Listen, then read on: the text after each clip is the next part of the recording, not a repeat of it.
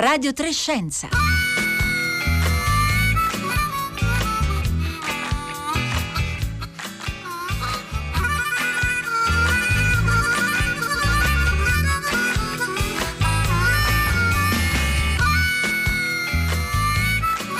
Buongiorno, buongiorno, a tutti da Roberta Fulci, bentornati a Radio Trescenza, Radio Trescenza che continua come tutti i programmi di Radio 3 a trasmettere rispettando le misure di distanziamento sociale grazie alla collaborazione dei colleghi, dei tecnici in studio e eh, nella sala controllo. Oggi iniziamo così. Quando avevo l'olfatto, ogni volta che inspiravo, il mondo mi entrava dentro. Ora, senza olfatto, quando vedo le cose, loro stanno là e basta, non hanno niente a che fare con me.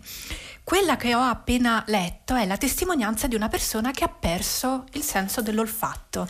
La riporta un bell'articolo del Guardian che trovate anche linkato sui nostri social, Facebook e Twitter, un articolo che racconta l'esperienza di tante persone che soffrono di anosmia, cioè non riescono a percepire gli odori.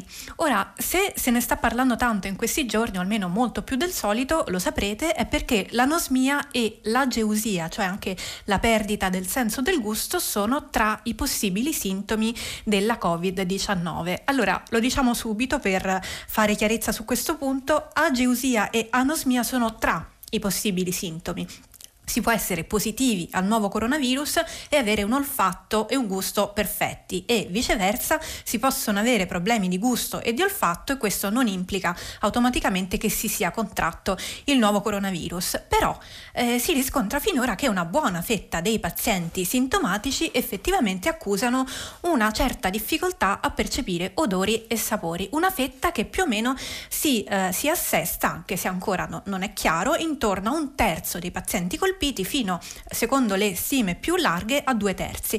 Allora noi oggi proveremo a capire che relazione c'è tra questo virus e l'olfatto, partiremo da un questionario a cui tutti possono partecipare e approfitteremo poi per scoprire meglio questo senso che è un po' trascurato e proveremo a capire che cosa succede quando non funziona. Allora 335 5634 296 è il numero per mandarci tutte le vostre domande, testimonianze, racconti, esperienze che hanno a che vedere con le difficoltà difficoltà con il senso dell'olfatto potete scriverci via sms oppure via whatsapp 335 5634 296.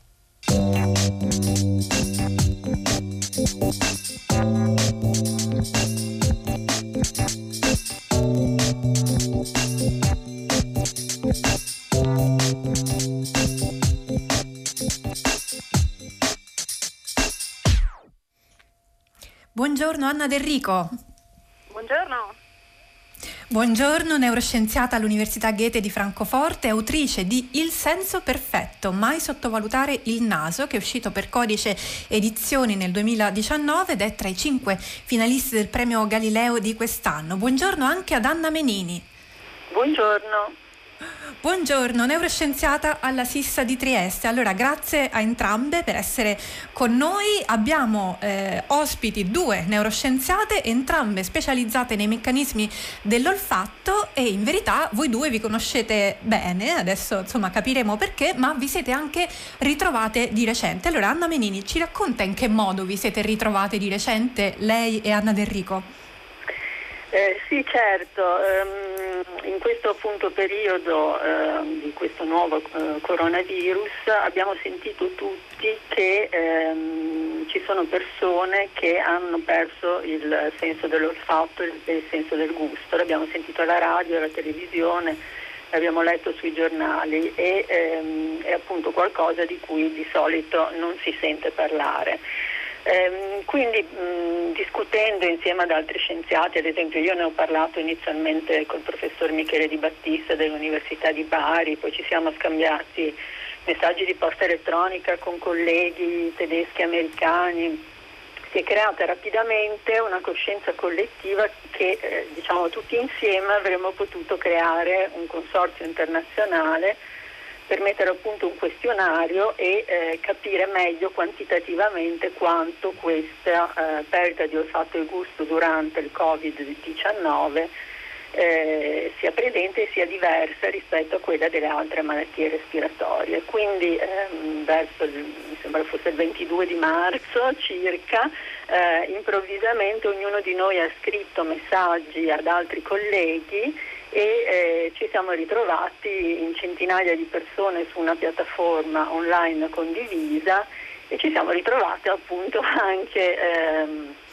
io da Trieste e Anna Del Rico da Francoforte che eh, si occupa molto anche di, ehm, di divulgare eh, i problemi olfattivi, di divulgare le questioni sui sensi chimici. Quindi è proprio stato, diciamo, siamo arrivati indipendentemente in questa um, grande... In questa eh, grande iniziativa collettiva che, che, sta riguardando tutti i paesi. Allora, voi trovate eh, il link per partecipare, se volete, a questo questionario sui nostri social. In questo momento Paolo Conte lo sta eh, twittando, quindi se volete partecipare trovate il link per poterlo compilare. Si può compilare in tantissime eh, lingue diverse. Anna Menini, intanto ci dice in che consiste questo questionario, quali domande troveranno i nostri ascoltatori? Sì, ehm, vorrei precisare innanzitutto che è molto importante eh, che partecipino il maggior numero di persone possibili a questo questionario e sono le persone che nelle ultime due settimane hanno avuto un qualche tipo di malattia respiratoria, può essere stato, può essere tuttora in corso eh, un raffreddore, mal di gola, influenza o appunto eh, il Covid-19, perché è fondamentale nella ricerca scientifica effettuare dei controlli precisi, quindi noi abbiamo bisogno di stabilire quanto perdita, eventuali perdite di olfatto e gusto causate da questo nuovo coronavirus siano simili o meno a quelle di altre malattie respiratorie. Quindi eh, le domande che si trovano nel questionario ehm, sono ehm, se uno appunto ha, ha, o ha avuto nelle ultime due settimane un eh, tipo di infezione respiratoria e si chiede qualche dettaglio.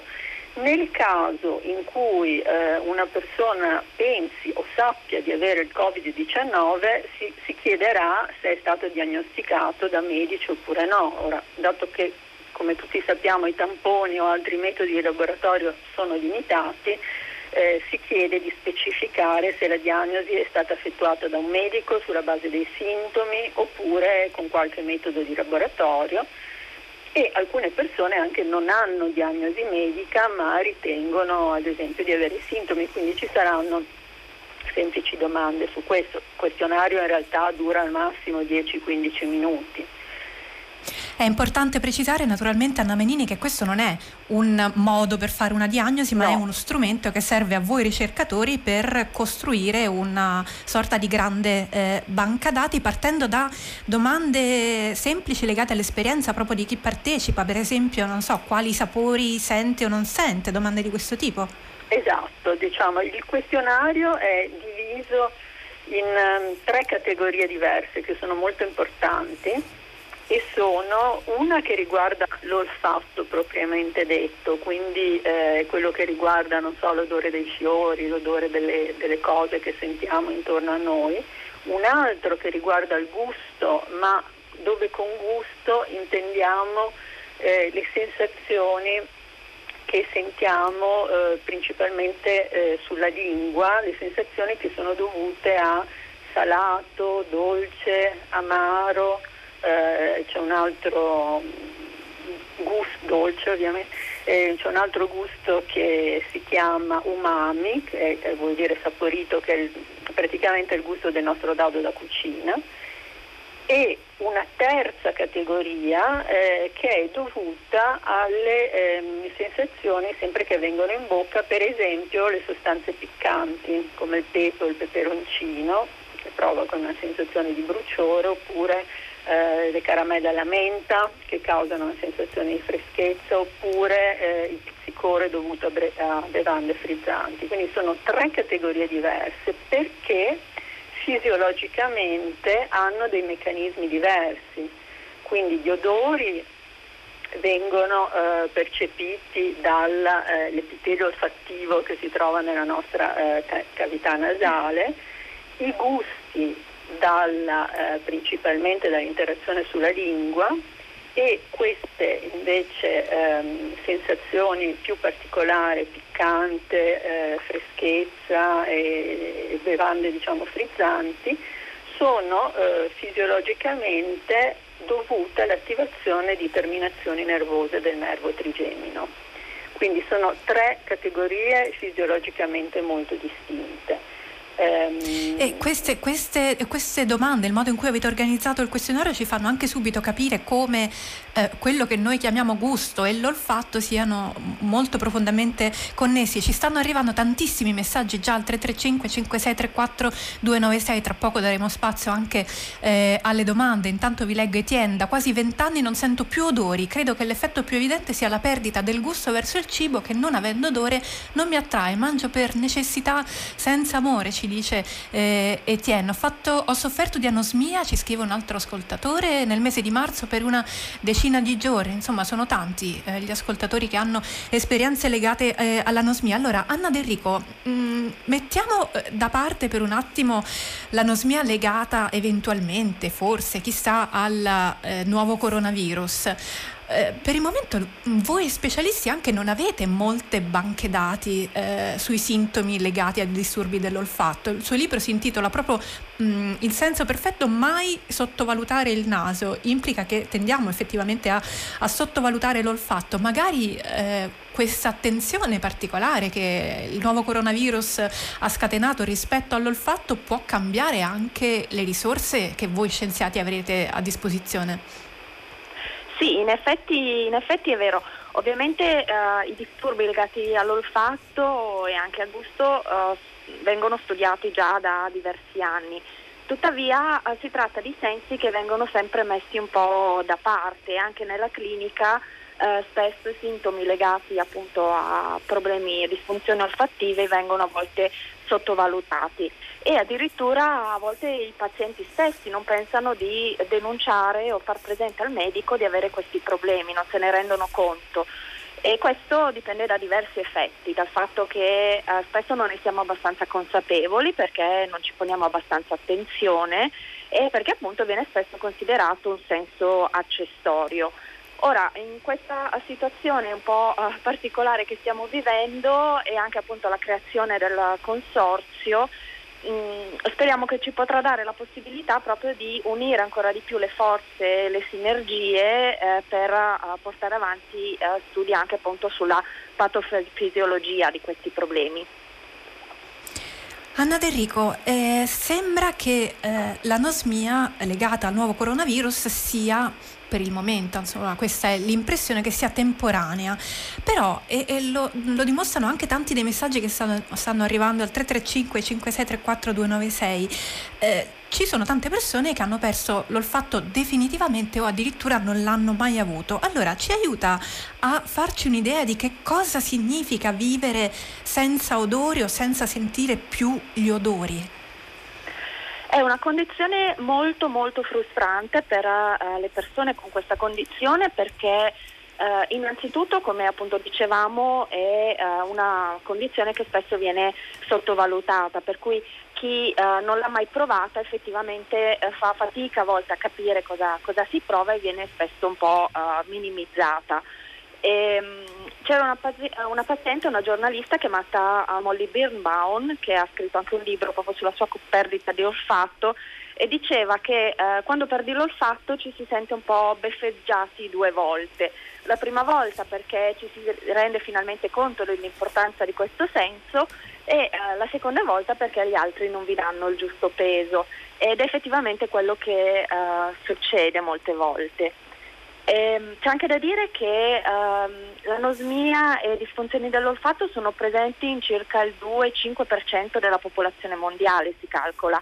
Eh, però probabilmente è un valore sottostimato proprio per quello che dicevamo, spesso è difficile avere dei uh, dati uh, completi e affidabili, in parte per una questione carenze di diagnosi, in parte perché gli stessi pazienti non, spesso non riportano questo al medico.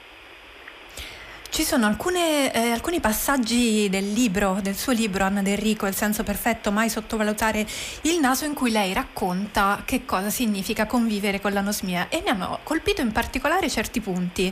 Eh, lei parla eh, come ehm, condizione, insomma come stato d'animo spesso riportato dai pazienti che eh, soffrono di anosmia di un costante senso di minaccia perché i pazienti hanno paura di esporsi continuamente a dei pericoli di cui potrebbero non essere consapevoli, per esempio perché non sentono l'odore di bruciato o l'odore di gas. E un altro eh, passaggio che mi ha molto colpito eh, sono state queste parole, una lenta disconnessione dal mondo circostante. Sono, mh, mm, sono cose a cui non siamo abituati a pensare, insomma se non ci è mai capitato magari non, non siamo neanche consapevoli di, di quanto perdiamo perdendo l'olfatto. Sì, è vero.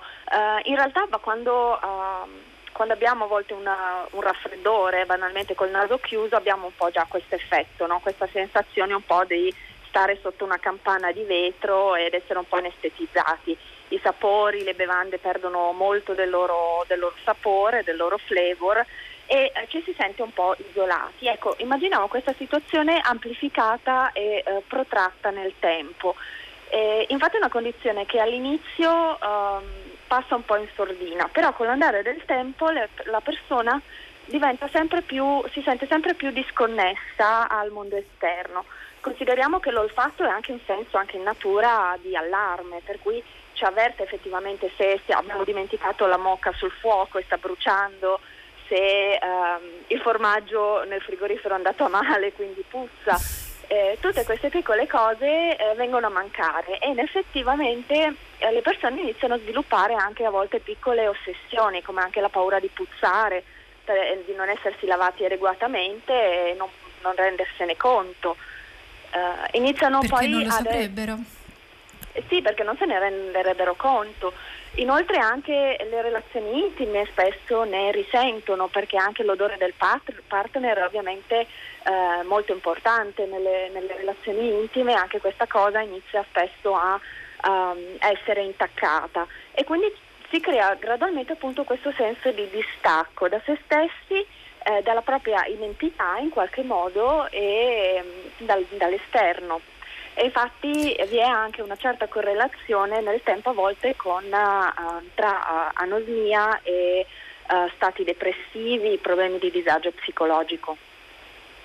Ho perso gusto e olfatto, ci scrive Miriam, dal gennaio 2010 in seguito a un raffreddore con febbre. Ad oggi percepisco qualcosa e qui eh, c'è un'osservazione curiosa, soprattutto se vedo l'oggetto che sto annusando. Per esempio non sento il gas, vivo molto del ricordo eh, degli odori, si perde molto, ci dice Miriam. Ma è possibile che la vista del, di, di, un oggetto che ha un odore aiuti Miriam effettivamente a, a sentire o forse ricordare l'odore di, quell'oggetto? Anna D'Enrico?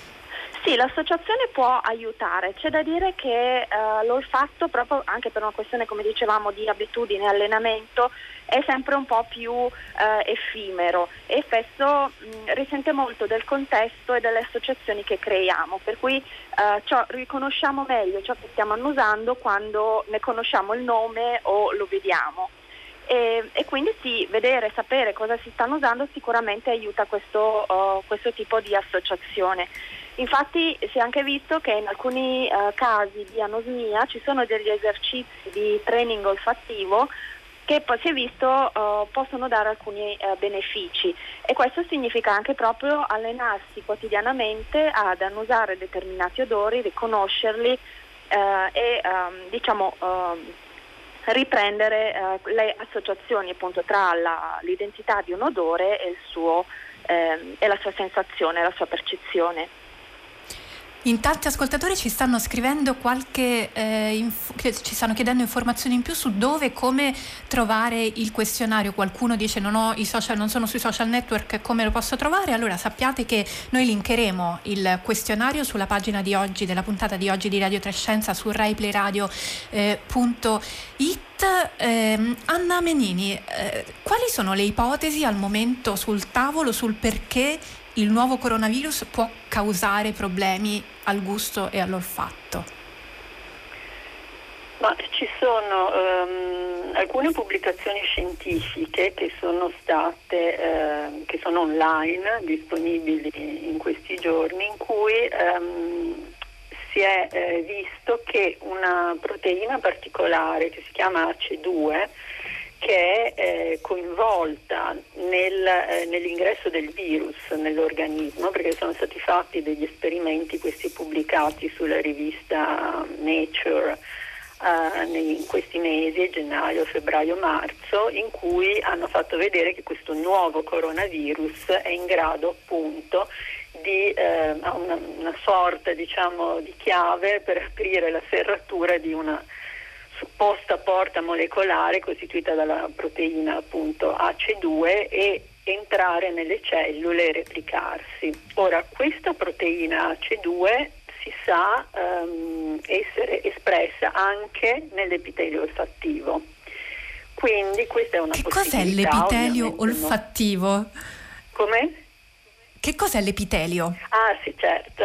allora, nel, quando noi sentiamo gli odori, ehm, gli odori entrano nel nostro naso insieme all'aria quando inspiriamo e sulla cavità superiore del nostro naso si trovano tantissimi neuroni olfattivi che sono appunto in questo tessuto, in questo epitelio olfattivo e ehm, sono dotati di tantissime piccole ciglia che sono pronte ad, ad entrare in contatto con gli odori e a eh, lanciare un segnale elettrico al cervello per ehm, appunto comunicarci la presenza di eh, determinati odori. Ora, se questo, e questo è, è subito eh, vicino all'epitelio respiratorio, quindi abbiamo l'epitelio respiratorio dove ci sono le cellule respiratorie e il virus sicuramente entra in queste cellule, ma anche questa parte di neuroni olfattivi che servono per riconoscere gli odori.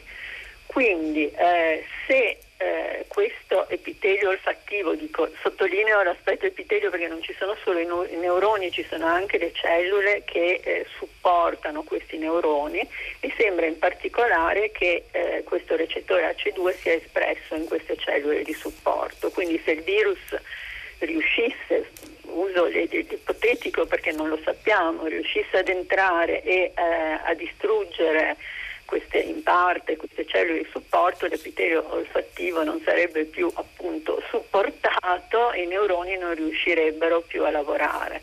Una cosa importante eh, di questo epitelio olfattivo, di questi neuroni olfattivi, è che comunque quando anche eh, i neuroni olfattivi dovessero morire per qualunque causa, sono in grado di rigenerarsi, quindi in tutti eh, gli animali, neuroni, eh, compresi gli esseri umani, i neuroni olfattivi che sono a diretto contatto con l'ambiente esterno sono in grado di rigenerarsi a partire da cellule basali che sono presenti nel nostro epitelio.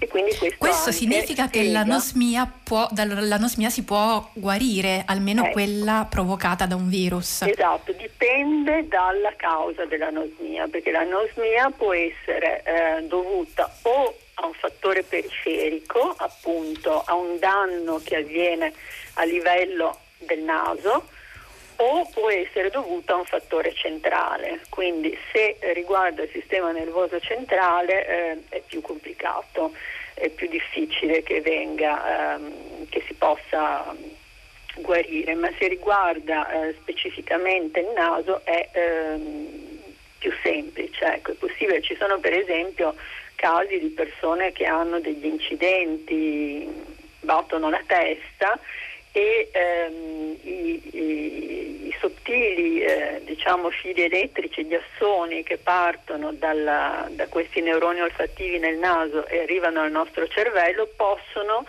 spezzarsi e ehm, in molti casi quando si rigenerano possono ritrovare la loro strada eh, verso il cervello. In alcuni casi eh, no, purtroppo, e questi sono i casi appunto delle, delle anosmie persistenti. Ora, ovviamente nel, nell'ambito del Covid-19 ehm, la cosa importante è eh, capire come il virus entra nelle cellule, quindi ehm, appunto l'aspetto olfattivo, quanto comune sia la perdita di olfatto e come questo avviene può essere molto importante anche proprio per capire l'azione del virus sul nostro organismo, perché questa proteina C2 si trova poi in tanti altri organi che sono eh, colpiti da questo virus, nei polmoni, nel cuore, nell'intestino, in altri, in altri organi. Quindi eh, molto importante è capire questo. Nello stesso tempo è anche possibile che ci siano altre eh, recettori eh, che vengono utilizzati da questo virus eh, e questo al momento non lo sappiamo, quindi anche questo sarà eh, oggetto di, di studi. Ehm, nello specifico, per esempio, gli otorini laringoiatri, che sono proprio quelli che, hanno, uh, che, che si sono sentiti chiamare da molti pazienti in questo periodo perché avevano perso l'olfatto, mentre solitamente eh, registrano pochissimi eh, casi di questo tipo.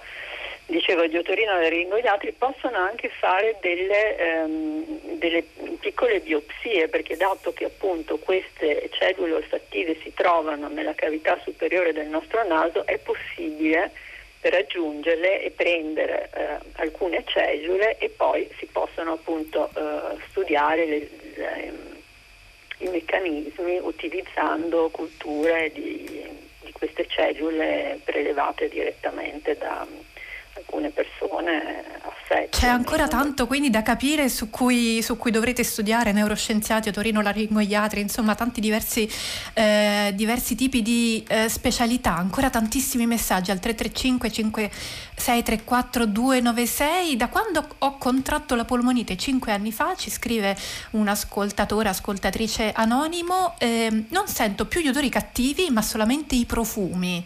E un altro, io invece ho un buon olfatto sento, sento spesso odori che altri non sentono. Allora, Anna D'Enrico, questi due messaggi fanno riferimento a due condizioni molto particolari, sentire odori che non si dovrebbero sentire e sentire soltanto alcuni odori e non altri. Succede anche questo? Sì, può succedere. Um, tra le varie disfunzioni dell'olfatto abbiamo appunto le due uh, principali che sono più di tipo, si dice, uh, quantitativo, che sono appunto l'anosmia, ossia l'assenza di olfatto uh, totale l'iposmia, ossia una riduzione della, della percezione olfattiva e poi ci sono altre eh, alterazioni eh, che sono più di tipo qualitativo, cioè, cioè si hanno alterazioni nel tipo di percezione che viene. Gli odori spesso si sentono ma magari vengono percepiti in modo diverso o se ne sentono solo alcuni per esempio. Questi sono disturbi che possono comparire so, uh, soprattutto mh, dopo un certo periodo. Di solito è più difficile che compaiano all'inizio della, della disfunzione, ma dopo mh, anche mh, qualche anno o mesi possono uh, insorgere. Quindi sì, uh, può, può, succedere.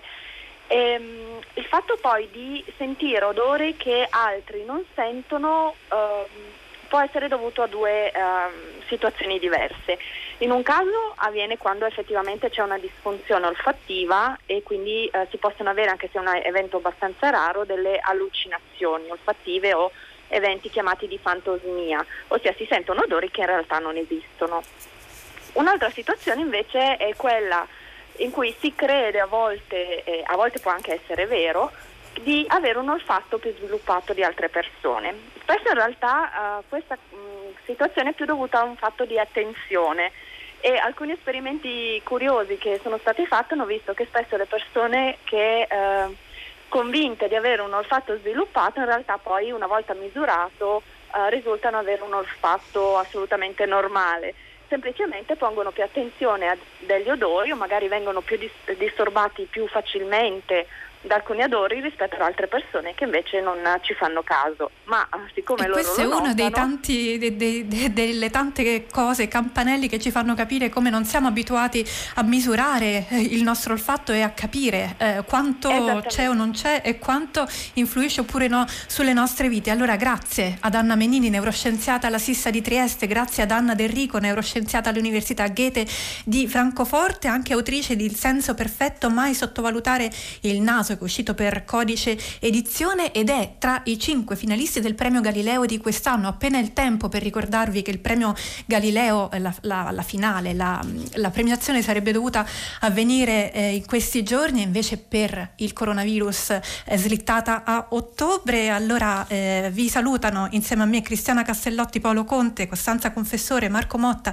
Rossella Padarese e Cristiana Santi da Roberta Fulci. Buona giornata a tutti.